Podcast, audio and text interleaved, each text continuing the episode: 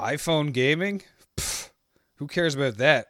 We're going to talk about some old school Mac games today on... No, we have a guest, Paul. We have a guest. Just because you're offended by it doesn't mean that he is. That's true. Oh, shit.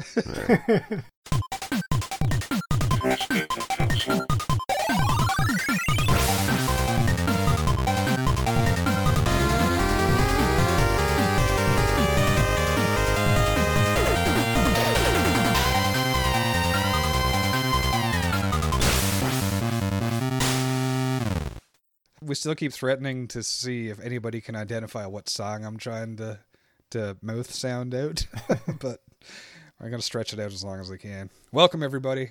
Today, on Press B to Cancel, we have the great Sick Jake. Hi, Jake. Hey, hi, Jake. There we go. And then we have myself, Polish 109. Say hi, Polish. And we also have a special guest, my friend the computer nerd, Cloaked Alien from Twitch. Say hi, Cloaked. Hi, Cloaked. See, there we go. He's my unofficial husband, even though I think his wife's okay with it. It's okay. Yeah, it's a little official. So today we're going to be talking about some old school Mac games, and I'm not talking Candy Crush on your phone or your iPad or your. We're not even going to go to the iMac. We're going to go way back. We're going to go to like the 80s and 90s, and we're going to talk about some of these things because I had a DOS computer. I had a 286. I don't even know what those numbers actually mean, but that was completely out of my wheelhouse, and I still loved it. But I had no experience with a Mac until pretty much around the time iMacs actually started coming out. So I thought that it would be cool for us to talk about this, and I wanted to bring Cloaked Alien in because nobody knows older computers better than me. Yeah, right. No, it's Cloaked. Cloaked is a very true fan of original hardware and computers in general, so I thought getting your input on this would be awesome. So thanks for joining us. I'm today's pet nerd. Yeah. I mean, you're a nerd like us every day, but today we get to put you on the pedestal. The special nerd. Yeah, this is great because, again, like this is a gap that we definitely have. Like I didn't have a computer myself until I was 17. So the only exposure I had to Macs has been basically elementary school. So I know a little bit, but it's good to have somebody who's more knowledgeable about this. I was probably 15 by the time I actually got to use a Mac, and I didn't know there was anything different. I thought a computer was a computer was a computer. So if it didn't say Tandy on it, I was like, what's that? So, Cloaked, where should we start, man? What's your earliest memory with any kind of Mac games? Or even a Mac in general. I don't know exactly when my first memory with a Mac was. I think, like, you know, the old school Macs, the one in all, like the monitor and the hard drive and the floppy drive, everything integrated, like the original Macintosh. Right, the black and white one. Yeah, the black and white one, basically. I think I've seen those when I was, like, very young. But my earliest, like, proper memory was actually when I was a teenager, and my dad, he got a Macintosh SE30. It's actually one of those old black and white Macs, but also a very powerful, like, for its time, computer. I think that's the one with the 20 meg hard drive. Yeah, something like that. And it cost, I think, almost $4,000 US at the time, which is insane to me. How much? Like 4K, like 3,900 for the 4K. High-end one. Oh, wow, man. That's amazing. And I know that specific model came out like late 80s, but I'm pretty sure my dad didn't buy it new. He probably bought it like used for like a small amount of cash. So this would probably have been, like, as I said, in my teens. I was born 1980, so I was in my teens like in 1993, so probably somewhere around that, like 93, 94 or something. Right. That computer was actually one of my first, like, proper experiences into computing, believe it or not. Like, I you know me as a kind of a DOS guy, like retro PC stuff. But I got my first old PC in 1994. That was my first PC, like an XT class machine. It was very dated even then. So I actually had my first experiences with the Mac So when you first had the Mac, what were you using with it as a teen? Was it for schoolwork? Were you in coding, or it was just games and mess around?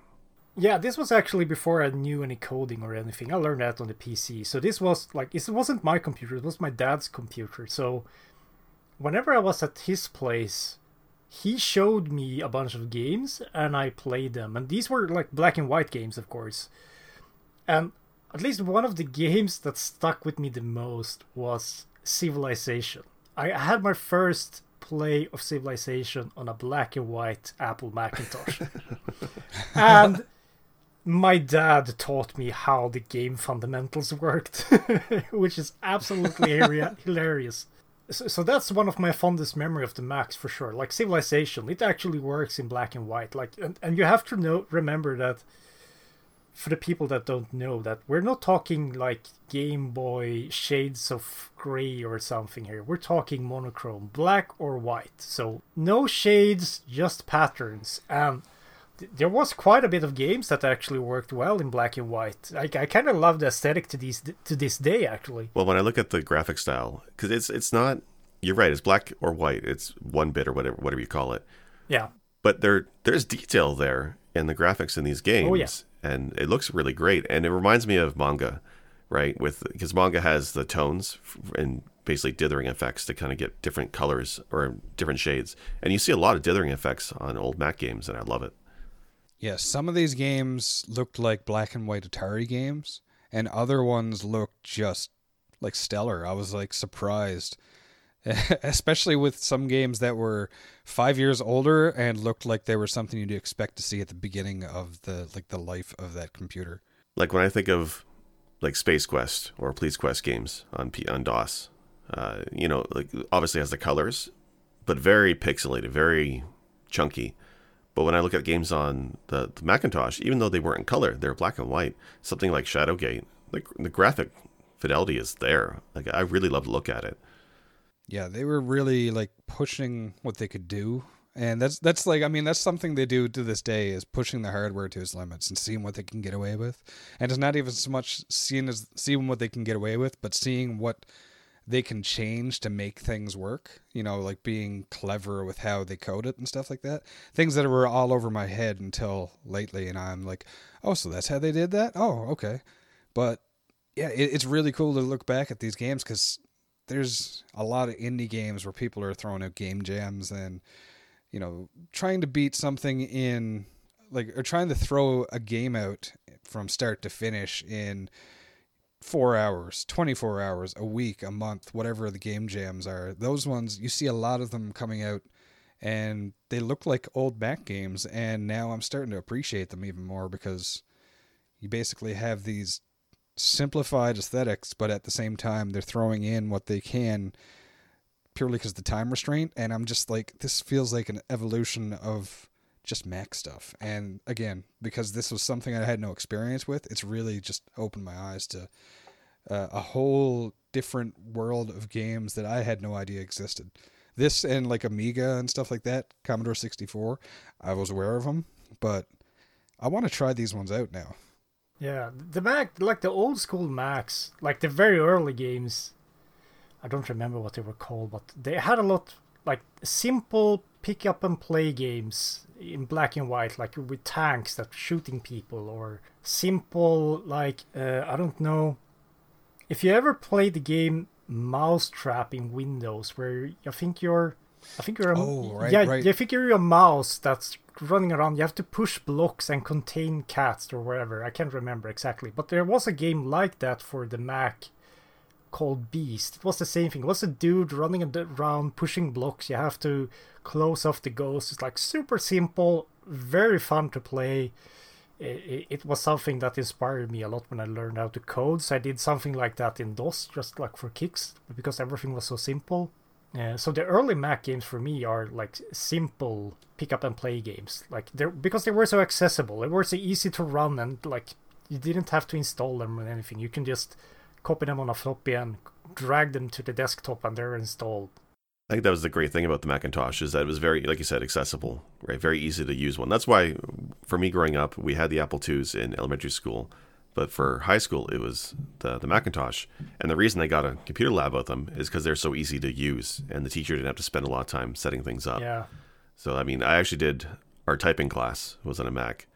And my coding, my computer studies course, we had to use, I think it was Basic or Quick Basic on the Mac we had to use. So I remember coding Arkanoid, basically, a brick-breaking game on that. And I loved it. Oh, cool. See, I never got to do any of that. We had these old, in elementary school, we had like these old Tandies that ran DOS, as far as I know, unless Tandy is a completely different thing. I just remember seeing those. And this is the age where, you know, every time you go into the computer lab, the first thing you have to do before you even turn the thing on is take off the dust shields. Right? So...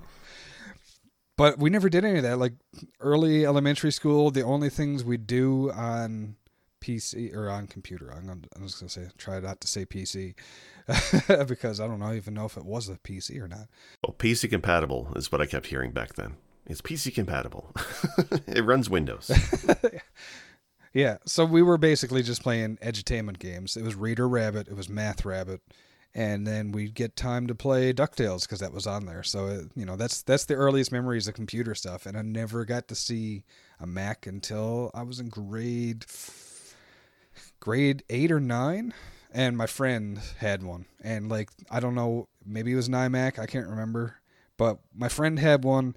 And then when I started hanging out with him, I started hanging out with more of his friends. One guy, they had a Mac in every bedroom. And what? This is like a wow. Yeah, there was a family of 5, and there was a Mac in every bedroom. That's so wow. But I mean, these are ones from the 80s too. Like I'm sure this guy got them for like, you know, like $100.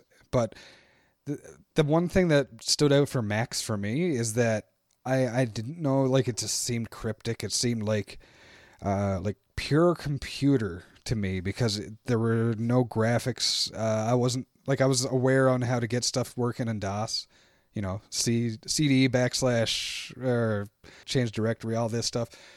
I used to understand those, but when it came to a Mac and seeing the mouse and stuff like that for the first time, I was like,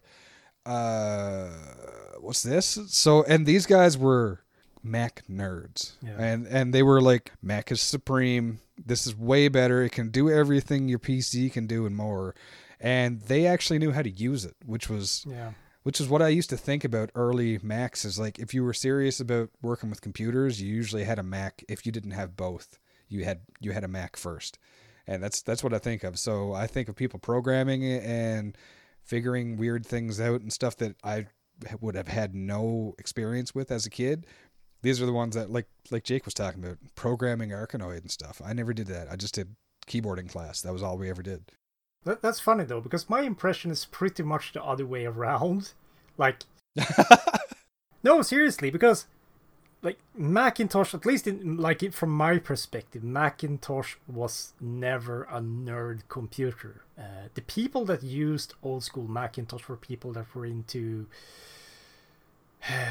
like, graphic design, desktop publishing stuff, because the Macintosh was, like, superior for that. I know it's not game-related, but, like, that's the way it was. That's probably also how I think a relative of mine was heavy into Macintosh, because it was a computer. You didn't really have to be a nerd to use a Mac. It was intuitive, like from the most basic things to installing apps to uninstalling apps. You just dragged them to the trash bin and emptied it. It was like super simple. My dad could handle his Macintosh while drinking whiskey. That's how easy it was. See, that I never got that idea. Yeah. Like, I've never been an Apple fanboy. Like, I've always been a DOS Windows type of guy. I've never been much into Linux until recently, where I started running more servers and stuff. But I have come to appreciate old school Macintosh stuff more now. Because now I can see, like, in hindsight, I can see, holy shit, they really did do lots of stuff, like, before their time. Yeah. Like, simple networking stuff. Man, you had the local talk cables that you built into even older Macs. You can just put a cable between two computers, and you can have simple networking.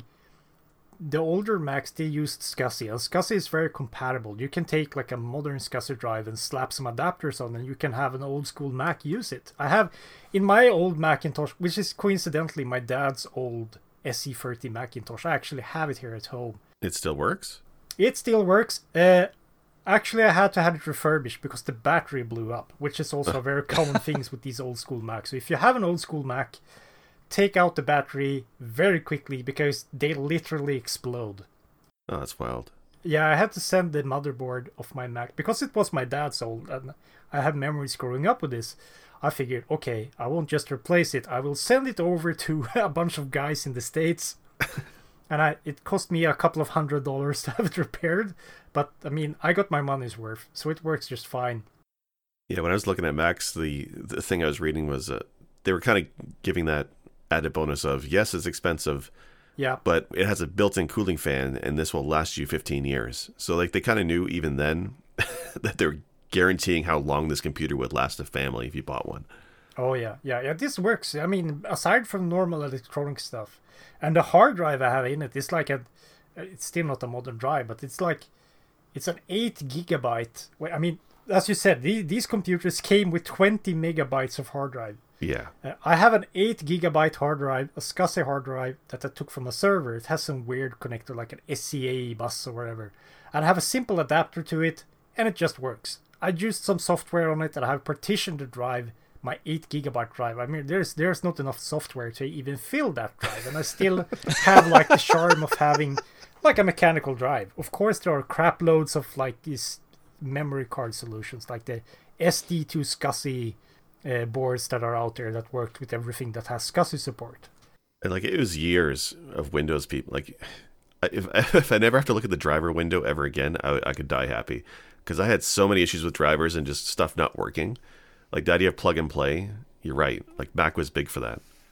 Same thing when I did some reinstall and stuff. I needed to get some software on there. I could use my zip drive, which has a SCSI interface, connected to my PC. I could copy over some stuff, and it, with a simple extension, it could read the DOS file system. So it was easy to like transfer files, even before I had networking on it. It's like, it's hard to explain, but it really feels that the machine was way ahead of its time, despite being like a small black and white machine, with all the hardware interfaces and even with the software. I had another computer, like a portable Mac before, that had, it didn't have a network interface, but my old Mac SE30 did.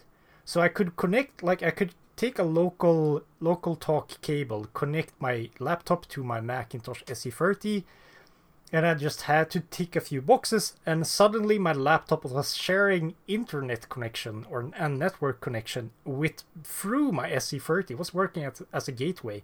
And I remember doing like sharing connections and stuff like this in Windows. That was a real pain in the ass back in the day. It was super complex.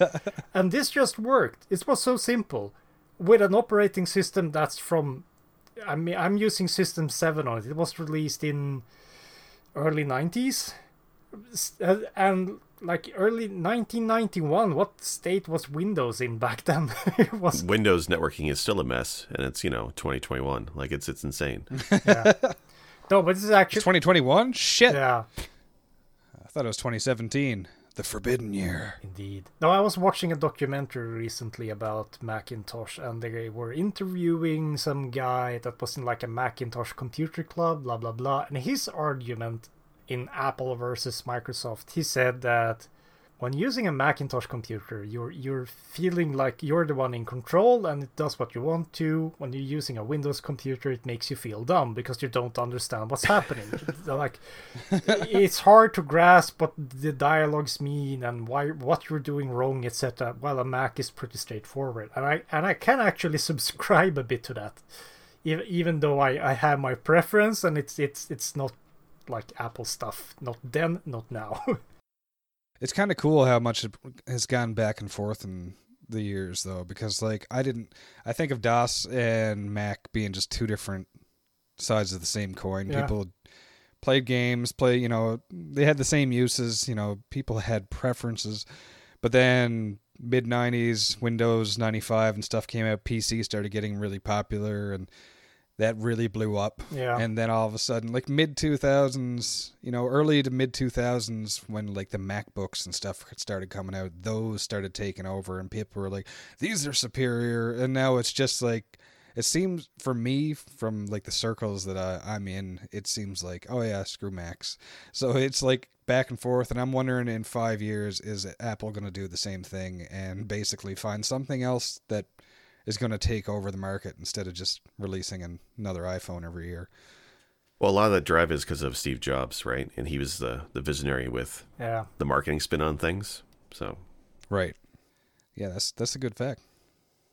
Like the place I'm working at, I've been working at the same place for a long time. It's almost 20 years now, and I've known both my bosses for a long time. And when I was visiting the company in, I think it was mid-90s, they were pretty much only using Macintosh computers, like Power PC, like the early 90s era stuff, and they only had one PC computer. It was a 486. It was in the corner of the office, and it had the marquee screensaver saying, "I wish I was a Macintosh." They only had it for like some very specific use cases, and they weren't doing any programming stuff or anything. They were doing like desktop publishing stuff, image processing, like Photoshop has its roots like on the Macintosh. My first experience with Photoshop was in black and white on my dad's old SE30, like Photoshop 2 or whatever. Like, oh, I didn't realize it was that far back. It's so far. Yeah, I've been like doing pixel art in Photoshop, like black and white icons for the Mac. Oh, that's another thing I remember. That's pretty damn cool with the Macintosh. Even in the older system, like System 7, if you want to put a custom icon on a folder or a file or wherever, if you pull up properties on any file, you can just click on the icon and you can copy it or you can paste over it from whatever you have in your clipboard, which I thought was amazing. Like, oh, I want to have a cool folder on my a cool icon on my personal folder on my dad's computer. Then I can just go to his icon collection and just copy whichever icon I wanted to have on my folder. It was like ridiculous easy, and it was charming, and it made it more personal. I remember that now. I remember that because what would happen is kids in our class would edit the icons with, you know, dick and tits, as kids would do, and the teacher would notice and get pissed off. I remember he used to walk around to make sure we weren't doing that kind of stuff because that was neat. I just remember that. That's hilarious. Yeah, all I'm thinking now is like Windows 95 versus Windows 98. I remember Windows 98, you could have like a gradient going from like the top of your window bar to the other side, and that was the coolest thing. So that's why Windows 98 was superior in my head. So yeah, but Mac had the pair of eyes in the top of the screen and followed your cursor. Only if you installed it. It's the eyeballs extension. It's not default. You have to install it. I swear everyone I use had it. Oh, yeah. It's because they all went out of their way to install it. Oh, yeah. That's how I remember what it's called, because it wasn't a long time ago. I did my research to make sure I installed it on my Mac. All right. So since we're talking about installing stuff, what kind of games were you installing? What kind of things? Because I don't know many games. One thing I wanted to bring up is the Mac Venture games, because... Yes. That's something that was blowing my mind. Is Shadowgate is one of my favorite Nintendo games. And even though I've never beat it on Nintendo, I've only beaten it on PC. But the music and stuff stuck out. Anyways, what did you play? What did you remember playing? Well, I never played the Mac Venture games on Macintosh. Actually, I had my first experience with those on NES. But I had, like I was talking about before, like Civilization was one of the first games I played on my dad's black and white Macintosh. Another game he had, which was freaking amazing, was actually Chuck Yeager's Air Combat. It was one of those like flight sims, air combat sims. On a Mac? Yeah, on a Mac. 3D and everything, but in black and white with dithering, of course. Really? Freaking amazing. I love that game. One thing you have to remember, that the SE30... actually has a Motorola 68K030 processor running at 16 megahertz. That's actually faster than an Amiga 1200, so it had quite a bit of processing power. It was not a slow computer by any means. Right. And to think, I thought Motorola didn't show up until cell phones were invented and started becoming common, so wow. Yeah, but Chuck Yeager's Air Combat, it didn't run at like the highest frame rate, or you could actually remove some effects, like you could lower the detail, you could remove clouds, etc. But it was, for me, it was pretty mind-blowing to play this on a black and white Macintosh, and it was actually quite fun. You had to do some dogfighting, you had to practice landing, etc. So while it wasn't really a flight simulator, it was like it's one of those games I played quite a bit on DOS after I moved forward. Like this, okay, this is a cool game. I love this game. I played it like after the Macintosh.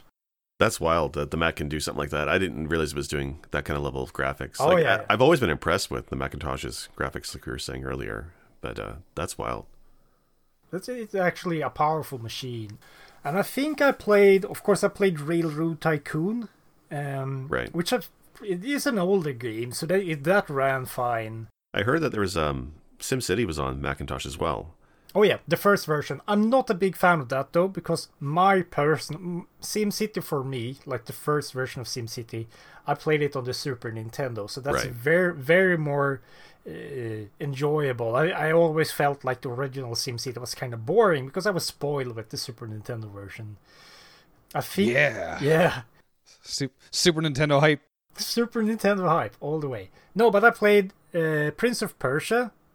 Played on the black and white Macintosh. I think it was a Mac original. Originally. Oh, maybe it was. Yeah, I think so too. And what else did I play? I used to like. I played Prince of Persia on DOS. I used to have that on my PC, but like the difference between what I've seen of the Mac version and what I've seen of the DOS version, it basically looks like they just added color to the same exact game to me. Like I can't. I haven't gone like side by side, but I just remember it's like, as soon as you see it, hey, that's Prince of Persia, and that was it. And I'm just like the same angles, the same kind of motion. Like you realize it's like, okay, this. I bet you this play is just like it. So, it's cool to see these games that I've grown up with realize that, oh, they probably were on Mac first, or they were on, at least on a computer before I played them on like NES or Super Nintendo or. There was one game when I was doing research on Dark Castle, which came on the Mac first in '86. It's a interesting platformer. It's got some odd choices of graphics, but it's a neat like puzzly platformer on Mac. And there was ports on other systems. There's actually a Genesis port of it. So somebody actually took a Macintosh black and white platformer and reported it to the Genesis. EA I think did this one. But all they did, when you look at them side by side, they took the original graphics and just redrew them. But it's got the exact same style. It just colorized. And it looks better on the Mac than it does on the Genesis. Because they didn't really take advantage of the Genesis, right? Yeah. My dad didn't only have the SE30. He actually got a little bit later on. He got one of those... It's a little bit of a later model, that not one of those self-contained models, but it had a separate monitor and stuff. I think it was the 2SI. Pretty much just a little faster, but with a color monitor. So then I got to play some more games that weren't just black and white. I think Battle Chess was on that one. Oh, I never played that. I think that's the one I had, yeah. I did play SimCity 2000 on it. That's my first experience with SimCity 2000. I played a crap load of SimCity 2000 on that machine. Because even if the Mac SE30 was a powerful machine, a lot of games still required color. And of course, that doesn't work on a monochrome screen. So right. There was a lot of games I didn't get to experience until the 2SI. SimCity 2000 being one of them. Spectre VR. If you ever seen that, it's like a vector wireframe tank shoot 'em up game, sort of futuristic. I don't think I've heard of that one. I love that. It's like the early 3D gaming in a way, which is interesting. Yeah, cyber-ish. And Pirate's Gold. Oh, that's one of my favorite games. Although I played the Genesis version the most, but I love Pirate's Gold. Oh yeah, and there was actually a pinball game that I really enjoyed. It was called Crystal Caliburn. I played that like crazy as well. And I think you can still buy it or something weird. They have it for sale on their website. It's super weird. I really enjoyed that game. For the most part, I stuck to like the classic games I really enjoyed. I never played Dark Castle, actually, because we didn't have it back then. Yeah, I'm just thinking of the games I snuck and got a chance to play. Like, I feel bad, but the game I played the most in high school was Glider, where you're a paper airplane and just going from one side of the screen to the other. And I love that game. Yeah. But it's such a simple thing. But there's so much better stuff on there. Like Chuck Yeager, like a flight simulator. I didn't even know that existed. It's amazing. And Chuck Yeager, that was actually from Electronic Arts, I think. Oh, that fits, yeah. And there was, I played a bunch of like point-and-click adventure games. I don't remember the titles, but the games like that always stuck with me are still stick with me to these days. Of course, like Civilization and SimCity games. That's what I considered my roots. Well, point-and-click. That's why it's interesting you didn't play the MacVenture games because no. So Shadowgate for the NES is the one I played, and mostly I like it for the NES because of the soundtrack.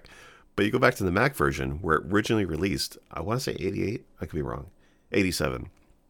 I took notes, but it came out on the Mac first. No music. Like a lot of Mac games have no music. It's just sound effects.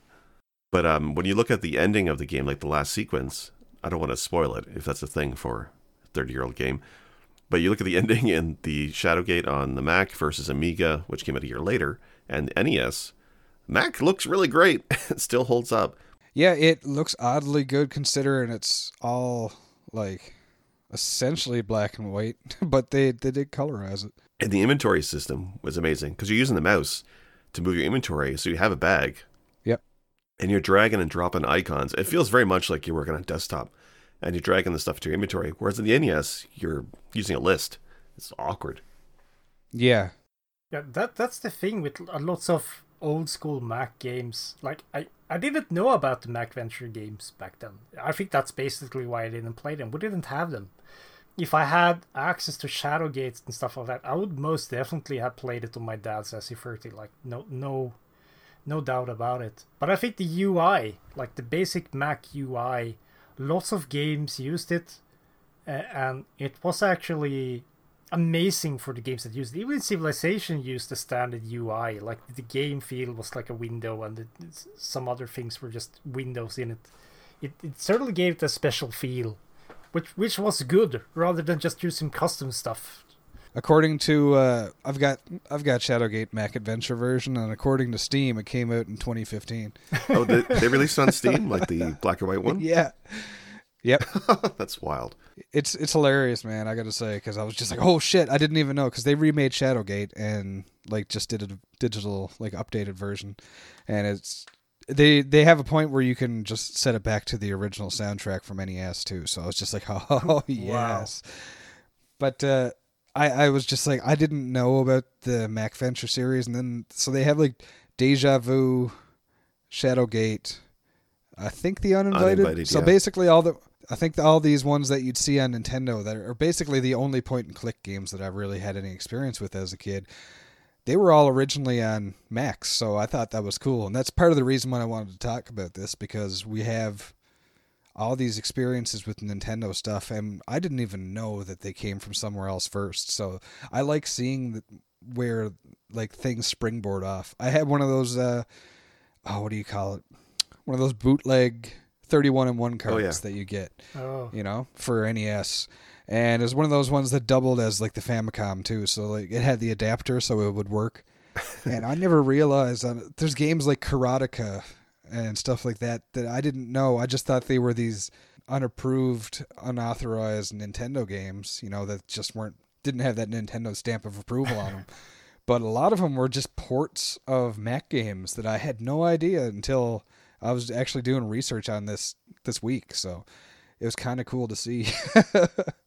It's mind-blowing to me, I gotta say. It's just this and Amiga and Commodore 64 are three things that I want to check out more.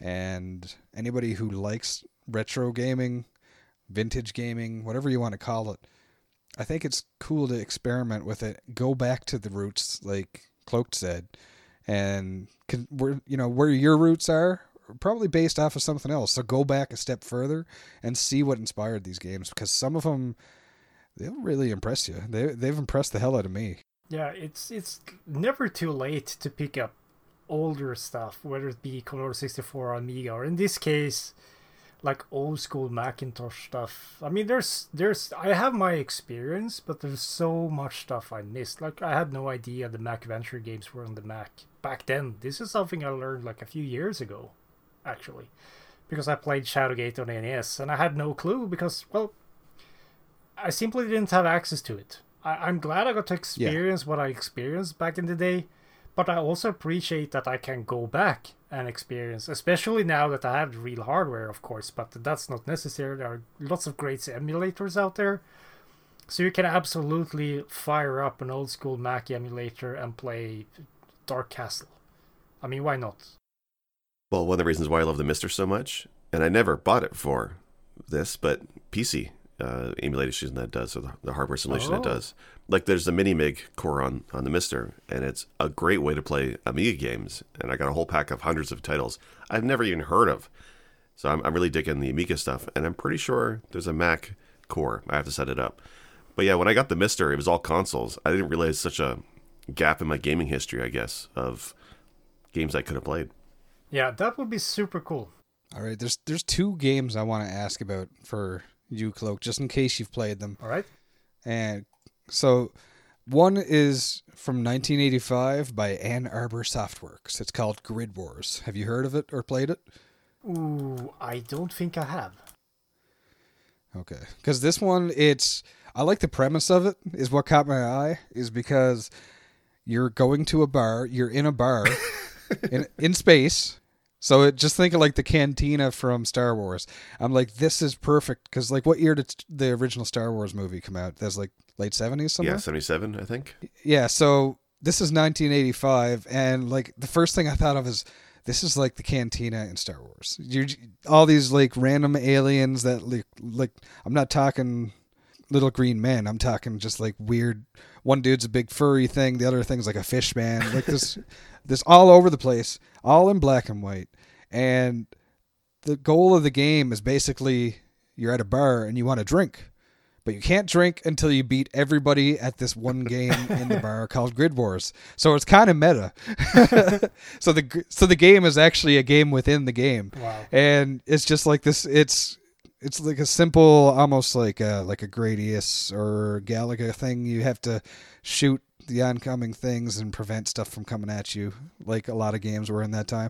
But I just thought it was really cool because the artwork was really neat. And this was after me researching and seeing, what's the first game that you were talking about? It was like the tank one where you have to shoot the mortars and take the tanks before they get to you. Yeah, and that looked like Atari, like Banzai or something like that, or I can't remember. Yeah, that sounds familiar. Yeah, so it's like, I was thinking all these old games that have basically black and white versions of Atari, you know, that's what I was thinking. And then I saw the Grid Wars, and I was like, what the hell? Like, that was real, that stuck out to me. That was like, I didn't realize how good the graphics could be for something literally black and white, no shades of gray. So I was like, this is amazing to me. But there's one other one I want to ask you about. If you haven't played Grid Wars, we can't talk about that. Gnop. Have you played Gnop? No, I don't think I have. So who made that one, Polsh? I'll tell you in a second, but I want to describe Gnop. So Gnop is basically a 2D version of volleyball. All right? So they have the volleyball rules. But it's really, okay, fuck it. I'm not even going to get this out. I can't do it. It's Pong backwards. It's GNOP'. That's Gnop. And this was made in 1990 by Bungie. If anybody knows Bungie, if you're an Xbox fan, you know what Bungie made. Yeah. And this was apparently their first game was basically a Pong knockoff. And they spelled it backwards, and they just changed the rules up a little bit. So I just thought that was hilarious. That was what they did on a Mac. So yeah, I did not know that. I know that Bungie made, and this was a huge exclusive. Bungie made, that was later. It required a faster color computer. They made Marathon, right? FPS like Doom, but more fancy. It had more features and such. And a fun one, too. I played a little bit of it at a friend's place. But Marathon was always the game they said, see, Mac is better. Yeah, absolutely. That's how it got presented to me. I think my dad's relative or friend showed me, like, hey, look at this. This is much cooler than your Wolfenstein and stuff like that. And I was like, yeah, this is cool, but I don't own a Mac. I think the earliest memory, like I said, where my friends had the Macs, the first time, I'm pretty sure it was on an iMac because it was all that self-contained thing except for the keyboard. I think the only time I ever saw this game was on Mac was MDK in the 90s. And my friend was just like blown away by it. He was showing it off. And this was where I first experienced that. See, Mac is better because he was explaining how you'd like zoom in with a sniper rifle from over a mile away and stuff like that to take somebody out. It's like GoldenEye. You can't do this on GoldenEye. Man, IMAX. So just a side thing. The only thing I remember from IMAX. So the high school I went to, they put in a movie.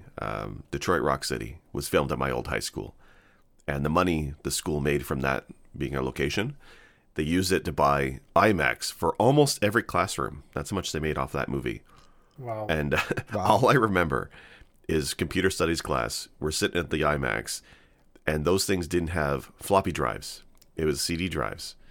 So we had, but we're so used to doing all the work on floppy disks before on the old Macs. So the teacher had a portable floppy drive, and he had to go to station to station to station so we could load our assignments onto the computer every class. That's my exposure to IMAX. Nice. Yeah, I remember thinking that was weird too. Like, no floppy drive? Holy crap, that's my whole life. Well, they really pushed the envelope on hardware, right? Like, oh, yeah, yeah. You know. I mean, it's not like they totally made away by floppy drives. You could still buy a USB floppy drive for it. And the IMAX, like, these are newer machines. It's the G3 iMacs. They had USB and FireWire, which was very much before its time. Oh yeah, FireWire is amazing technology. Yeah, and also USB, of course. But that also means, like, even with the older, like I said, you have SCSI on the old Macintosh computers, and then you have later on, you have with the iMacs, you have USB, and they are severely dated machines, but you can still. They are accessible, like with modern peripherals. It's kind of cool. Actually, it's neat because my wife's cousin, she has a much later model Mac, iMac. I'm trying to think, it was 2015, I think it was. And she asked me to see if I could get it working again. And I was worried about stuff not being compatible or not be able to do anything with it. But sure enough, USB key, 50, 60 gigs big, works no problem on the iMac.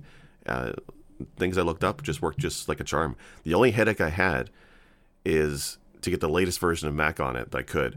Had to have the App Store installed. There's that weird jump when Mac went to an App Store format, and that was the headache.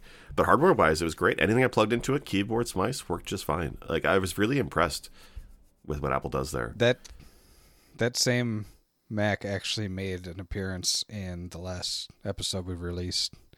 So that was in not the VR episode, in the PlayStation Classic one, because that's when you were working on that when we were recording that. So you hear if you listen carefully in that episode, you can hear that bomb. Right, because I was updating it. That's wild. By the way, to backtrack a little bit regarding like old black and white Macintoshes and graphics quality, one thing worth noting is I think the standard resolution of an old Macintosh is 512 by 384. That's pretty big, actually. Yeah, which is pretty much a high resolution. If you compare to, like, DOS games and Amiga games, I think most resolutions were around 320 by 200 and stuff like that. At least the standard resolution in DOS, like VGA 256 colors. So it was a pretty high resolution, and in a lot of games, they actually made the monochrome look good with good dithering. Yes. I think for pictures, there's a modern game. It's called Return of the Obra Dinn. Oh, I've seen some of that. Yeah. It uses, I think it's that algorithm. It was an old algorithm they used to convert color pictures to monochrome. It's called the Atkinson algorithm, I think. Okay. I think the game uses that. So it renders everything in monochrome using that algorithm in real time. It's a really cool modern take on a retro style of graphics, for sure, the black and white. Yeah, and I love it. I think it's amazing. I just want to mention, too, for anybody wondering what the hell dithering is, I think the easiest way for me to explain it to anybody who doesn't know is kind of like stippling when you're shading stuff in art class with the dots as opposed to, you know, actually shading with a brush stroke. So it's just like dot, dot, dot, dot, dot. It's like the digital version of that. I think that's a easy way to explain it. Yeah, color reduction, basically. Right. So you don't have the colors, but you basically use like shading to change it, and the dithering kind of gives it this more depth. So yeah. Anyway, sorry to cut you off there. I just wanted to get that out because otherwise I'd probably forget for next time. So.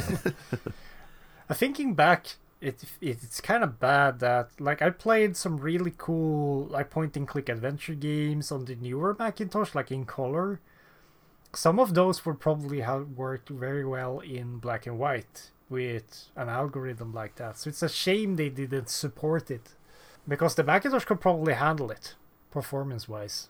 Yeah, like the chips and the CPU inside was fine. It was just a limitation of the color palette, really. Yeah.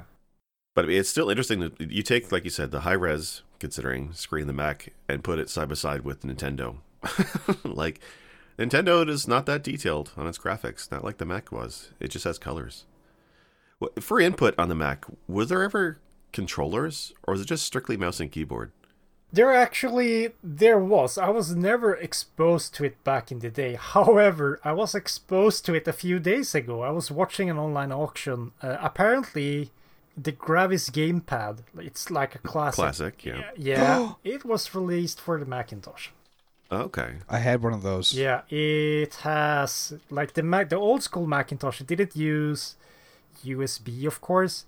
It had a proprietary connection for a mouse and keyboard called ADB, and I think the gamepads used the same connector. So you could use there was a good, because you could pretty much chain devices. That was the good cool thing with the old school Macs. You could connect the keyboard to one of the ADB ports, and then you can connect your mouse to either the other port or the extension port in your keyboard. So you could probably chain a lot of devices. Yeah, the Mac keyboard was a thing of beauty, that thing. And I remember the extra port on it. Yeah. And the power on button. At least on more modern, I'm not sure. It doesn't work on the SE30 because that has like a rocker switch. But the more modern ones, they have, you can turn them on with the power button on the keyboard. I would smash that thing in anger while playing a game. I'll tell you that right now. Oh, yeah. And I'm lucky, actually. As I said, I have my dad's old SE30 here. It's refurbished. I also have his old 2SI computer. It's not refurbished and it's not in use, but I do have it. I have a little bit more modern Quadra 700 Macintosh that I used to play, like, not modern, but like newer games in color. And it has, since it has an adapter, like old school Macs that supported external monitors, they didn't, of course, use VGA. They used some proprietary crap. But there are adapters, and I have an adapter for it so that I connect a VGA monitor and, or in my case, a capture card, so I can capture output from it. Which is amazing, because I have access to everything. I can play, if I want to play SimCity 2000 and Civilization in color, I can do so. Show off. Well, the one thing I was looking at was... So we said, like, they liked pushing the envelope on hardware, and they really aggressively pushed CD-ROM drives, and Myst was originally released on Mac first, right? And they really took full advantage of the CD format for all that video and audio. So I always found it really interesting there. I'm trying to remember when Myst came out. Myst was ended late 90s or mid-90s? I think it was mid. Yeah. It's, according to my Mind Palace, the initial release date, September 24th, 1993. Really? 93? So... Yeah, that sounds about right. Because I remember, I haven't played Myst, but I remember hearing about it in my teens. That's actually another game I think I was introduced to on Mac. My friend was saying it, but he was really heavy into MDK, and that was older than MDK, obviously. Oh, yeah. So he was trying to show off the newest stuff. But yeah, I think we got it covered, man. I think we're doing pretty good here. Sounds like Cloak can entertain us with hardware talk and stuff like that for hours, because it's usually what we do in streams anyways. I just ask him questions. I actually have a fun fact. I have a friend of mine that he's very into Macintosh computer. He's the one that provided me with my Quadra 700. And I provided him with another SE30 machine. He told me, and I didn't know that this was just a few years ago, that around, I think it was early 90s or something, Apple actually made their first Unix-based operating system. They made an operating system called AUX. This was way before Mac OS X. So this is actually an operating system. It looks like the old Mac OS 7 or System 7, but okay, it has a Unix core. And I think this was, they were targeting like government stuff and other institutions that had, the computers were required to be up to certain standards. So this was an experiment to target like government contracts and stuff. So he told me about this, and he actually got me to install it on my SE30. So I have AUX running on it. I can easily switch between it. I have absolutely no use for it, other than the fact that you can boot it up and you have a Unix prompt and like you can compile Unix programs on it and whatever. It's not very useful, but there are some diehard fans out there. I didn't know about this, so I think this was actually Apple's first experiments with using a Unix-based system way before OS X came out. Well, that's like OS X was, you're talking like 10 years before OS X at least, right? That is wild. AUX is 1988. Oh, so it's that early. Okay. Okay. All right. It's still really cool though. Yeah, very, very cool. No, so you can actually, it was like a combination of a Unix system and the graphical interface of System 7. It did have, it wasn't very compatible. I think only a few programs actually, like a standard Mac OS programs actually worked.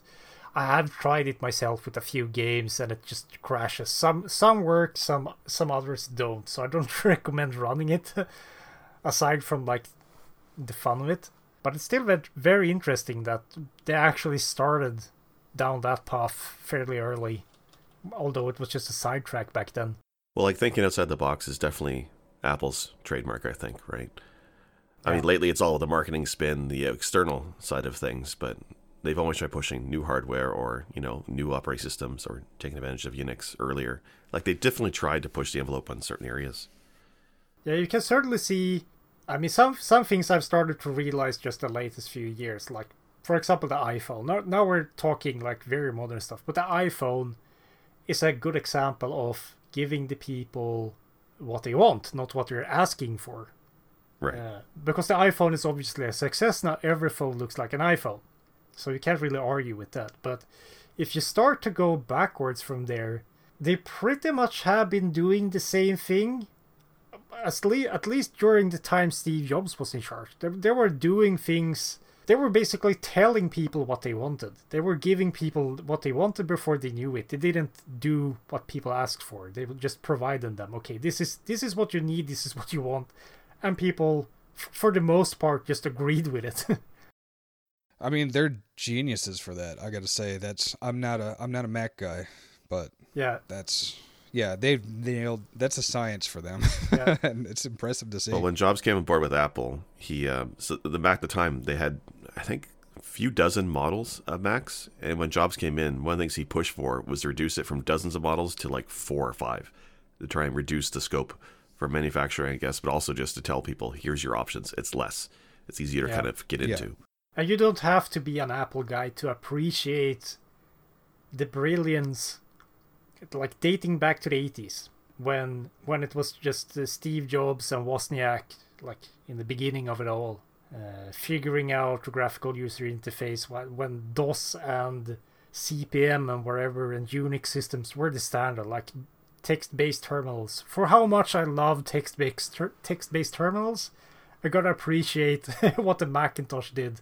Yeah, it opens things up to a whole different audience. Like, it makes it easier, more accessible. And I think that's why Windows took off as well, too, because I understood DOS at the time. I was like, as a younger kid, I can't remember much about it now. But going to Windows, it felt really easy. And if I had any time with the Mac, I'm sure I would have figured it out. But, I mean, That's back when I was experimenting and playing around, see what I could do, see what kind of games I could play. Now it's more like, how do I check my videos and watch my videos, and basically just like, huh, okay, how do I check Facebook, sadly. All right, good stuff. I think, yeah, we'll have to call it quits here. We maybe talk some more Mac stuff again, maybe later Mac, and see how it's evolved, because I love making fun of the Mac users for games because that's always the meme. It's like, you know, I want a gaming PC, or I want a gaming computer, and you ask for a MacBook. Those memes are timeless to me. So, but I mean, my friend used to play World of Warcraft with us on a Mac, and it, you know, other than him just being really shitty DPS, there was no issues. I certainly have my gaming roots on the old school black and white Macintosh. I have no shame in admitting that. I started out my love for video games. Well, I deepened my love for video games on old school Macs, for sure. Well, we probably cut our teeth and probably our fingertips on these old computers that had the dust covers, so it's all fair. I mean, we've earned it. It's okay. Kids don't know how easy they got it, blah, blah, blah, blah. I'm waiting. I should insert an okay boomer in there. But, yeah, no, this has been great, man. Cloaked, thank you for hanging out with us. And you want to tell anybody listening where they can find more of you?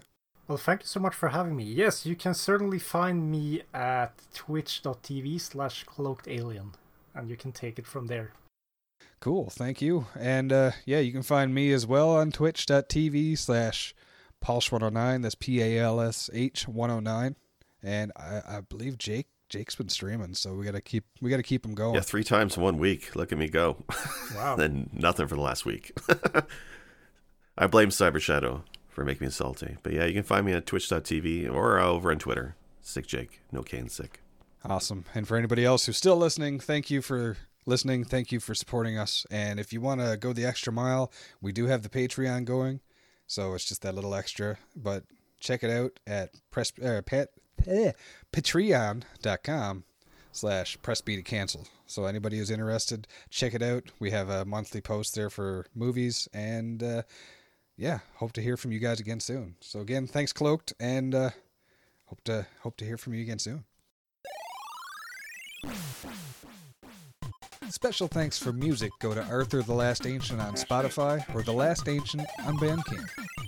For more episodes, please visit our website at pressbtocancel.com. And also, feel free to like, comment, subscribe, and check us out on Twitter, Instagram, Facebook, YouTube, and Patreon. As always, thank you. This has been Press B to Cancel.